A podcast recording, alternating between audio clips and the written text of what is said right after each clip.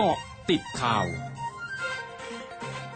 กาะติดข่าว 10นาฬิกา33 นาที 6 กันยายน 2564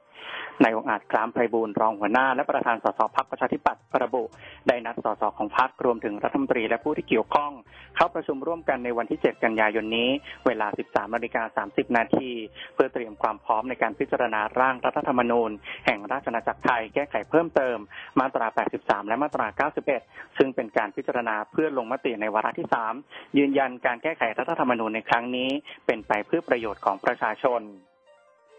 นายวุฒิชัยกิตติเนศสสนครนายกพักเพื่อไทยเผย ขณะนี้ตนเองอยู่ระหว่างการรักษาที่โรงพยาบาลองครักษ์จังหวัดนครนายก เนื่องจากติดเชื้อโควิด -19 จากคนขับรถ โดยเมื่อวันที่ 2 กันยายนที่ผ่านมา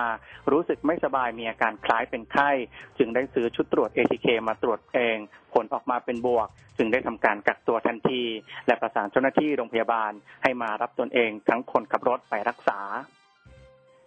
ศูนย์ปฏิบัติการโควิด -19 จังหวัดระยอง รายงานพบผู้ป่วยยืนยันติดเชื้อโควิด -19 รายใหม่วันนี้จำนวน 482 ราย รวมมีผู้ป่วยสะสมตั้งแต่เดือนเมษายนที่ผ่านมาจำนวน 2602ราย หายป่วยเพิ่ม 179 ราย หายป่วยสะสม 11,525 รายอยู่ในระหว่างการรักษา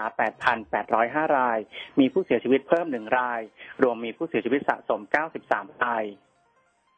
ส่วนประธานจังหวัดพิจิตร เปิดประตูระบายน้ำขนาดกลางที่บ้านจระเข้ผอมตำบลรังนกอำเภอสามงามจำนวนสองช่อง เพื่อเร่งระบายน้ำในแม่น้ำยม ที่เพิ่มระดับขึ้นอย่างรวดเร็ว จากปริมาณน้ำฝนที่ไหลลงสู่แม่น้ำยมตอนบน ส่งผลให้มีปริมาณน้ำเพิ่มสูงขึ้น จนไหลล้นประตูระบายน้ำที่มีความสูง3เมตร60เซนติเมตรจนประธานจังหวัดพิจิตรจึงได้เปิดประตูระบายน้ำช่องที่ 2 และช่องที่ 3 จากทั้งหมด 4 ช่อง รวมทั้งเป็นการเพิ่มพื้นที่รับน้ำในแม่น้ำยม ที่ไหลมาจากพื้นที่ตอนบนและฝนตกชุกในพื้นที่ ช่วงนาคืบหน้าข่าวอาเซียนครับร้อยจุดห้าคืบหน้าอาเซียนผลสำรวจของหนังสือพิมพ์โยมิอิรุ ชุนทิมบุญในญี่ปุ่น ระบุว่าผู้ตอบแบบสำรวจชาวญี่ปุ่นส่วนใหญ่สนับสนุนนายทาโร่โคโนะรัฐมนตรีที่ดูแลด้านการแพร่ระบาดของเชื้อไวรัสโควิด -19 และการฉีดวัคซีนโควิด -19 เป็นนายมนตรีคนใหม่ของญี่ปุ่น ขณะที่สถานีโทรทัศน์ช่องหนึ่งรายงานในช่วงสุดสัปดาห์ที่ผ่านมา ว่านายมนตรีโยชิฮิดะสุกะให้การสนับสนุนนายโคโนะ